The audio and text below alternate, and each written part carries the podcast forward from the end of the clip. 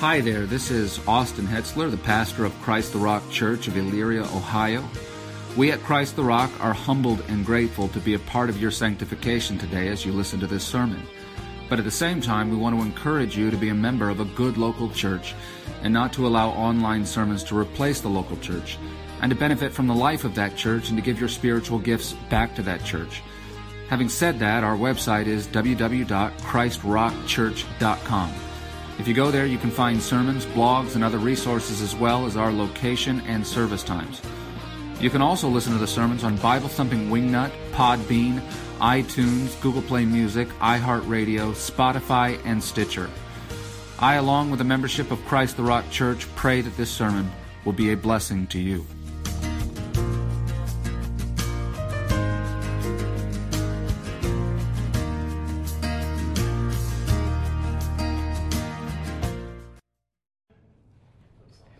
Well, let's open in a word of prayer, shall we? Blessed are you, Lord our God, King of the universe, who commands not just the clocks, but the sun the moon, who sets an example for us in the way that you display your emotions. Thank you, dear Lord, for showing us how we can conform our feelings with our faith and inform them by your word, who guides us. And we ask your blessing in Jesus' name, amen. Long and difficult chapter 10 Unforgiveness and bitterness. Start with a question. Don't answer it out loud or answer it to yourself. We'll take a look at it afterward. If somebody sins against you, and they neither confess, repent, nor ask for forgiveness, should you forgive them? Think about that. Opening with a quote from Borgman There is a lot of discomfort in what the Bible says about forgiveness. But if we let the Bible be a hammer when it's supposed to be a hammer, and a healing balm when it's supposed to be a healing balm, then our hearts will be broken and healed according to the divine wisdom rather than our own sense of emotional convenience. A balm is a lotion for some of you who are younger. Forgiveness is tough. Anyone who has not struggled with forgiveness is a hermit or not entirely honest. Forgiveness is an ever present issue as long as we live with people. Jesus considered forgiveness of such prime importance that he set an unforgettable example of it from the cross. And we're going to see this scripture verse a number of times this morning Luke 23 34. But Jesus was saying, Father, forgive them, for they do not know what they are doing. And they cast lots, dividing up his garments among themselves. We all want to think of ourselves as forgiving people, but the risk of self deception is high. Jeremiah says, The heart is more deceitful than all else and is desperately sick. Who can understand it? Some people will say that unforgiveness is an act, not an emotion. Well, although forgiveness is an act, it is never just an act. We've established that our emotions represent our values and evaluations, and they drive our conduct. There is an emotional element to forgiveness. Emotional barriers then often prevent us from forgiving others. Borgman says the stink crop of unforgiveness is bitterness, which is an emotion as well. Is there any bitterness in your life toward another person? If there is, bitterness is the fruit, but unforgiveness is the root. So, honest self evaluation is the place we need to start if we are to put to death the ungodly emotions related to unforgiveness and bitterness. Once again, our three step process, right, of mortifying our ungodly emotions. And step one is honest self evaluation. Number two, confession and repentance. Both one and two done with the assistance and in the presence of other others. And step three, put off, put on. Conforming your emotions by studying God's word insofar as how to put off ungodly responses and put on the truth of God's word to cultivate godly emotions. Romans 12:3 and we read this last week for through the grace given to me I say to everyone among you not to think more highly of himself than he ought to think but to think so as to have sound judgment as God has allotted to each a measure of faith failure to deal with forgiveness produces bitterness. And in Hebrews 12 15, we are warned see to it that no one fails to obtain the grace of God, that no root of bitterness springs up and causes trouble, and by it many become defiled. The power of unforgiveness is destructive.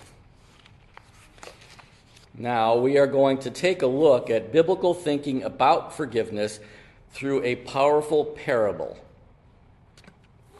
So get your Bibles or your apps ready for the parable in Matthew 18, starting in verse 23, and I will join you there shortly. Matthew 18, 23.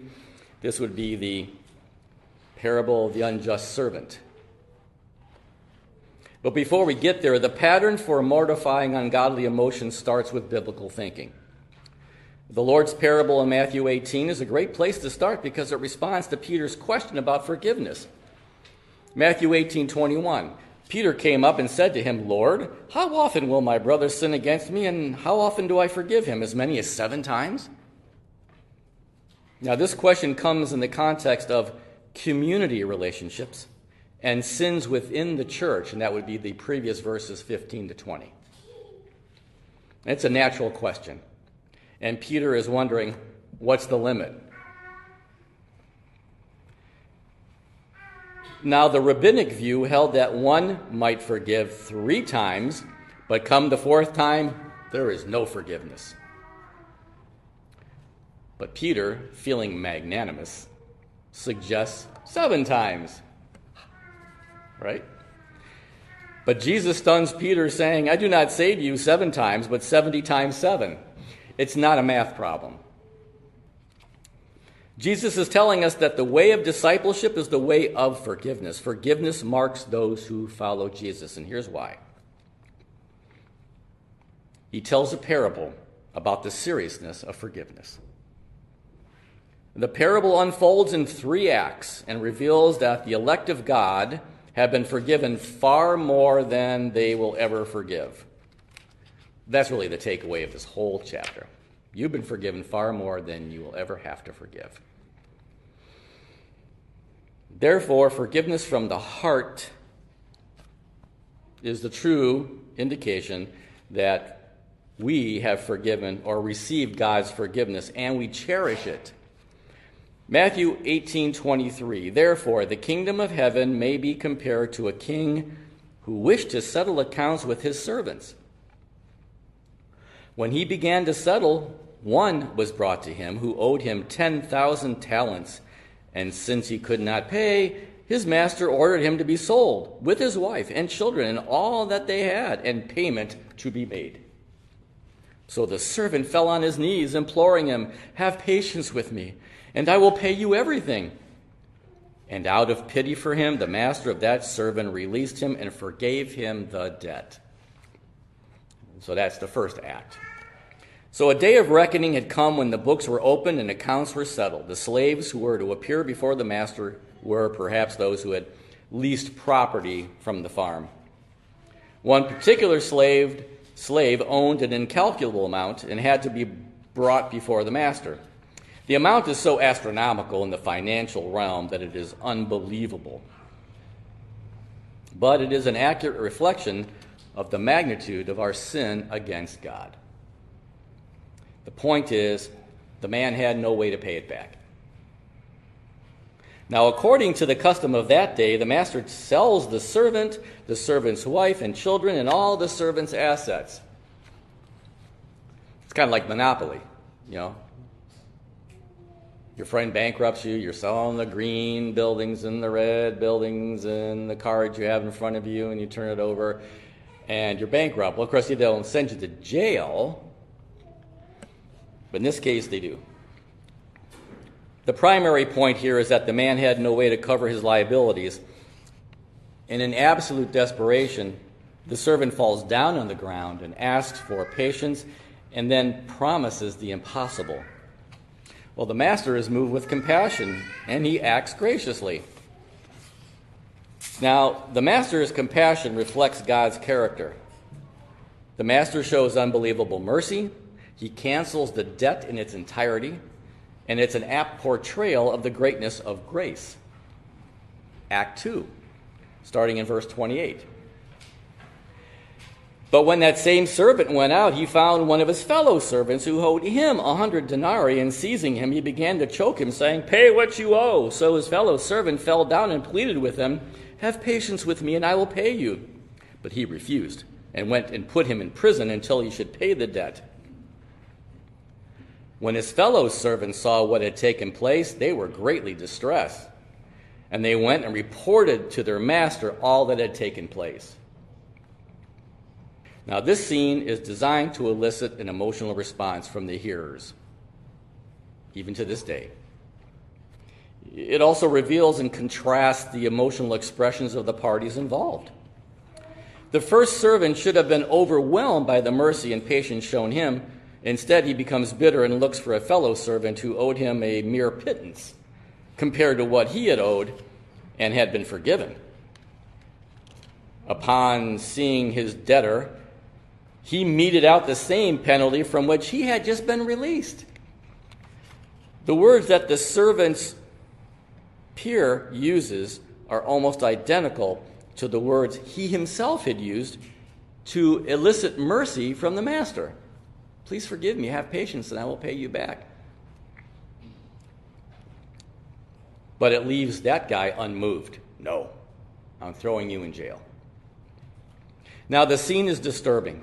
The servant sends his peer to the torturers without one shred of mercy. The one who had received mercy now displays no understanding of what had been done for him. Other servants who see it now are deeply disturbed and react by reporting it to the master. Jesus is setting up his audience just like Nathan set up King David, exactly the same way. The parable has us, as well as the original audience, shaking our heads in disgust and unbelief. Now, the third act, verse 32. Then his master summoned him and said to him, You wicked servant, I forgave you all the debt because you pleaded with me. And should you not have had mercy on your fellow servant as I had mercy on you? And in anger, his master delivered him to the jailers until he should pay all his debt. So also my heavenly Father will do to every one of you if you do not forgive your brother from your heart. This is high drama. What the master had done to the servant should have been so valued by that servant that he in turn acted the same way and showed mercy. The meaning of the parable is that we are to act toward others as God has acted toward us. But the scene is not over.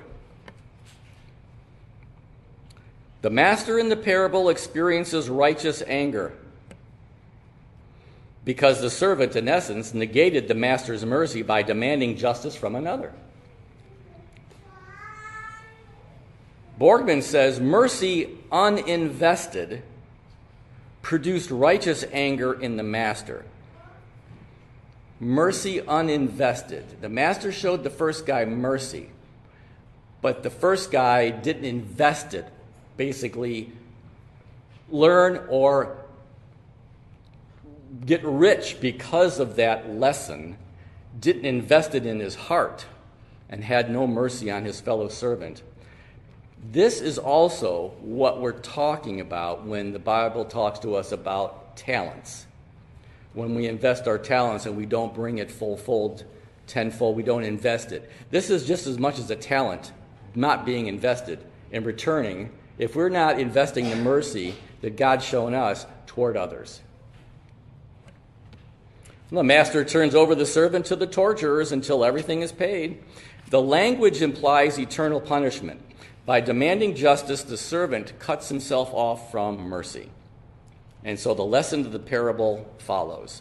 Jesus gives his listeners, including us, the prophetic, Thou art the man. He says, Likewise, my heavenly Father will do to you if you do not forgive your brother from the heart. Here are the thick parts of the chapter forgive from the heart. There are two things we must not do with this parable. First, we must not minimize this text and explain it away because we believe in eternal security. What Borgman's saying there is yes, we're elect. And sometimes our Reformed theology has us minimizing the text because we're going to heaven. We've been saved. We'll always be saved. But don't minimize this text. Be mindful of your ability to forgive from the heart because there are some warnings, and we'll get to those warnings here shortly. We also must not miss the emotional element of forgiveness, which our Lord specifically refers to when he says, Forgive your brother from the heart. We are going to quote Fanny Crosby, who has written many a gospel hymn. The name of the song is To God Be the Glory. The vilest offender who truly believes that moment from Jesus, a pardon receives. This parable also emphasizes a serious threat. There is boundless grace to forgive sin and eternal wrath for those who would spurn that grace through unforgiveness. And here's one of the warnings. Jesus says, for, So, for if you forgive others their trespasses, your heavenly Father will also forgive you. But if you do not forgive others their trespasses, neither will your Father forgive your trespasses. Matthew 6 14 one red star note here. In order for us to think biblically about forgiveness, we must truly believe the threats against unforgiveness, the threats of the Word of God. But why is forgiveness so hard? Why is it so hard to forgive from the heart? Why is the emotional element so difficult to master? We read the parable we see the importance of forgiveness, and yet there is often a struggle to forgive others. If a person is unforgiving, perhaps they have never truly embraced the forgiveness of God for their sins, just like the servant. If people cannot forgive, they may never have experienced the saving mercy of God in Jesus Christ for the forgiveness of their sins. We are talking about people who struggle emotionally to forgive. The pain, the wounds, the hurt can be so great that there is an emotional barrier. Just when we think we have forgiven an offender, a flood of emotions overwhelms us and we struggle afresh. And there are other reasons. Sometimes we may erroneously think our case is special. Oh no, but they really hurt me. What the other person did to me is uniquely bad. Well, for others, uh, forgiveness is easier than forgiveness. We might be afraid that if we forgive, the injury done to us will be forgotten or minimized. We may not forgive because we want to maintain an advantage over that other person. And the pain caused from the sin can be so great that there is an emotional blockade. Recalling the sin brings back an avalanche of hurt. Just when we think we have forgiven, a flood of emotions overwhelms us, causing us to doubt the truthfulness of our own words. And now the hard stuff thinking biblically about forgiveness and cutting the root of bitterness. And here is what biblical forgiveness is and is not, according to this chapter Forgiveness does not mean that we treat evil deeds as if they were good. The true biblical forgiveness requires that sin be called sin and nothing else. Forgiveness is not pretending that what happened to me was somehow not damaging. Forgiveness does not mean there cannot be righteous anger at the wrong done and pain caused by the sins of others. Forgiveness does not mean there are not painful consequences for those sins. If sin requires the involvement of law enforcement and the courts, forgiveness does not mean erasing the legal consequences. Forgiveness is freely letting go of the offense and not expecting penance or payment or getting even. Forgiveness is not counting the sin against the offender anymore. Psalm 130 verse 4 and Micah 7:19. Forgiveness is not bringing up the offense as a point of contention, controversy, or anger. Forgiveness is not bringing up the offense as a point of contention, controversy, or anger. Anytime there's an argument that begins with something that happened in the past, you know there has not been biblical forgiveness. I will try to briefly explain a scenario that happened to me years ago. years ago, during my first marriage, we had friends who had been going through a bout of infidelity. and uh, the husband uh, cheated on the wife. Now, I wasn't saved at this point. My wife and I truly had a rocky relationship.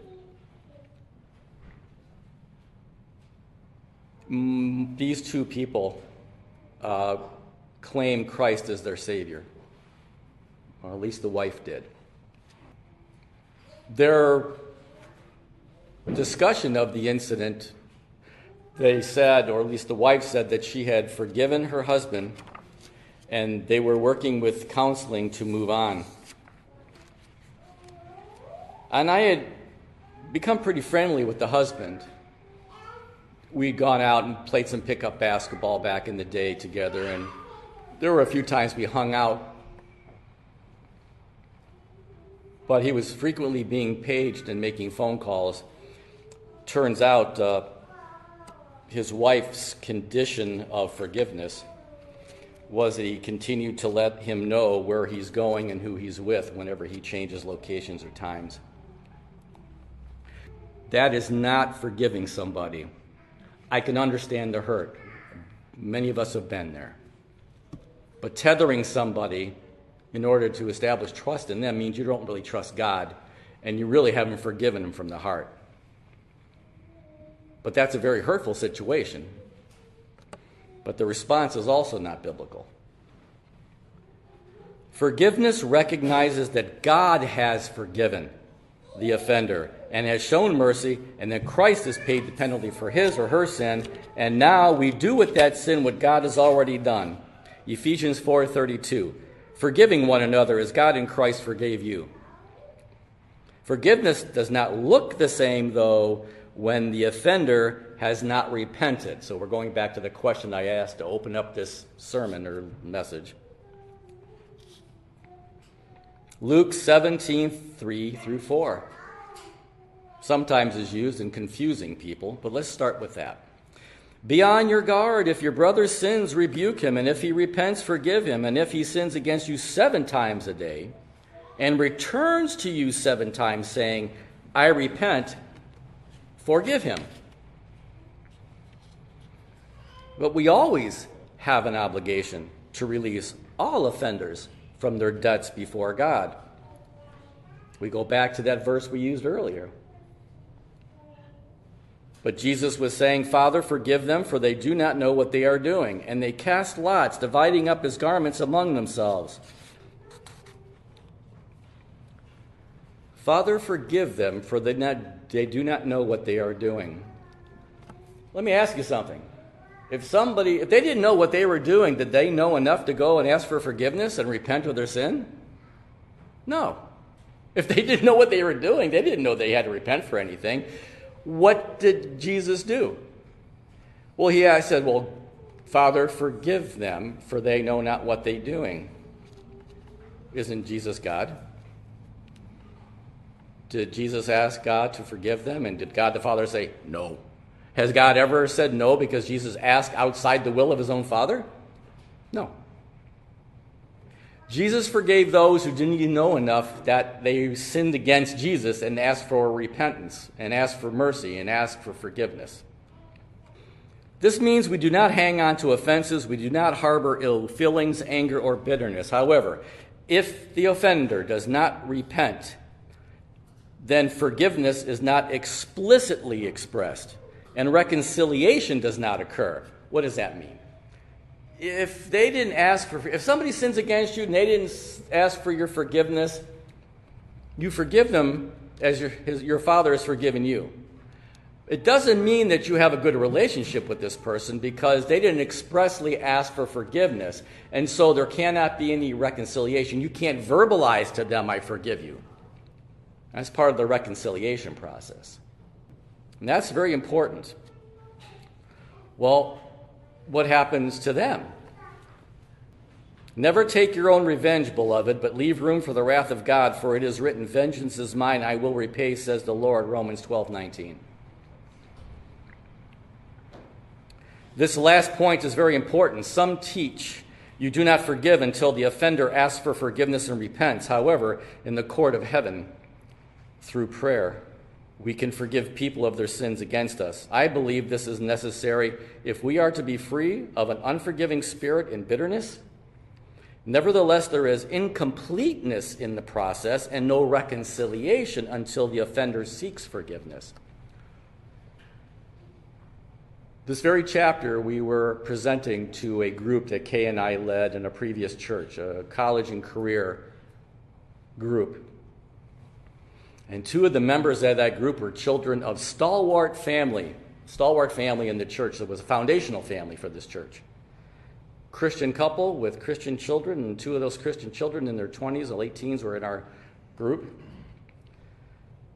And the son point blank said, We were taught we don't have to forgive somebody unless they ask for forgiveness. Christian family homeschooled their kids. How to break the emotional barrier. Step one take the warnings seriously, the biblical warnings. The process for mortifying unforgiveness and bitterness begins by taking seriously the threats of our loving Lord against your unforgiving heart. Matthew 6:14 For if you forgive others their trespasses, your Heavenly Father will also forgive you. But if you do not forgive others, then your Father will not forgive your transgressions. Matthew 18:35 5 My heavenly Father will also do the same to you if each of you does not forgive his brother from your heart. Have you noticed the word heart in here? Just checking. The risk of an unforgiving spirit is the loss of heaven you may not be saved. People who will not forgive will not be forgiven. Number two, keep the scales of sin in perspective. Recognize a biblical truth that comes straight from the parable, and that is all of God's people have been forgiven far more than we will ever be asked to forgive. I think that was the main source of contentment, joy, and relief that was put into my head and heart when I was saved. Although now I can explain it, then I didn't know what exactly it was. It was that, and I've explained it as a load taken off my shoulders. Like I was a helium balloon that had a brick on top, and somebody took the brick off and went, whee! what was it? I was forgiven. That was imputed to me. Now I can explain it. Forgiveness from the heart is the true indication that we have received God's forgiveness. Uh, there's a quote directly from Borgman When we breathe in the air of the cross and the Father's love in wiping away our sins, the last thing in the world we will do is look for the person who owes us a hundred bucks. And the third step, or how to break the emotional barrier, embracing God's sovereignty over our lives and even the pain caused by others can liberate us from bitterness and vengefulness. What does this mean? Let God worry about it. In two ways His sovereignty and His justice. Number one, embracing God's sovereignty over our lives can liberate us. And Joseph modeled us modeled this for us in Genesis 50:20. As for you, you meant evil against me, but God meant it for good, to bring it about that many people should be kept alive as they are today. Uh, essentially, uh, a scripture that was uh, very instrumental even recently. I have been up here and I have uh, said things that uh, are, are, transparent. I've been uh, honest about certain emotional feelings of my own. And here's another one. Not too re- fairly recently, um, I um, had harbored feelings of revenge in an animated way um, against a former employer. And uh, I actually frequently, but not often, but occasionally, I would uh, entertain an, a scenario by which I uh, would have confronted these people and, um, you know, kind of jumped out like Joseph did from behind. Her. Ha it's me. Remember me? Remember you fired me after five days on the job? Long story, I'll tell you later, but but you got to trust God's sovereignty because he says in 828, Romans 828, we know that for those who love God, all things work together for good for those who are called according to his purpose. And also, when it comes to his justice, consider that God's justice will be satisfied. If those who have sinned against us are in Christ, if you're a believer and you've sinned against me, then I have to realize your sin has been dealt with at the cross. If you're an unbeliever, and you sinned against me. God will still deal in justice through your eternal punishment. One way or the other, his justice will be satisfied. So, either on the cross or in hell, all sin will be dealt with by God, and we can leave the ones who have hurt us with him. In conclusion, these truths empower us to forgive from the heart and help shrink the roots of bitterness.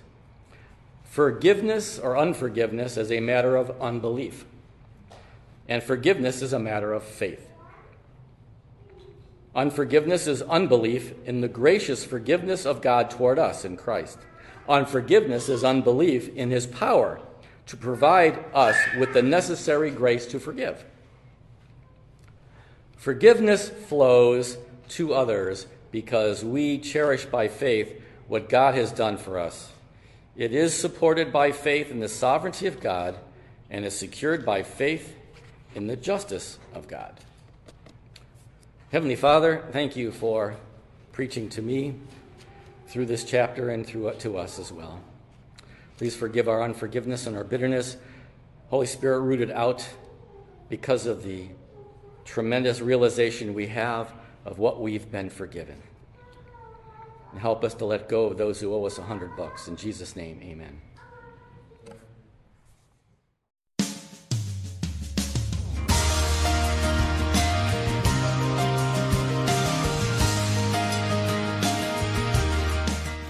Hi there, this is Austin Hetzler, the pastor of Christ the Rock Church of Elyria, Ohio. We at Christ the Rock are humbled and grateful to be a part of your sanctification today as you listen to this sermon.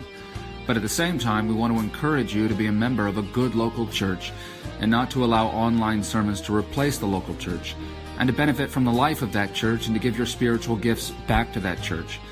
Having said that, our website is www.christrockchurch.com. If you go there, you can find sermons, blogs, and other resources as well as our location and service times.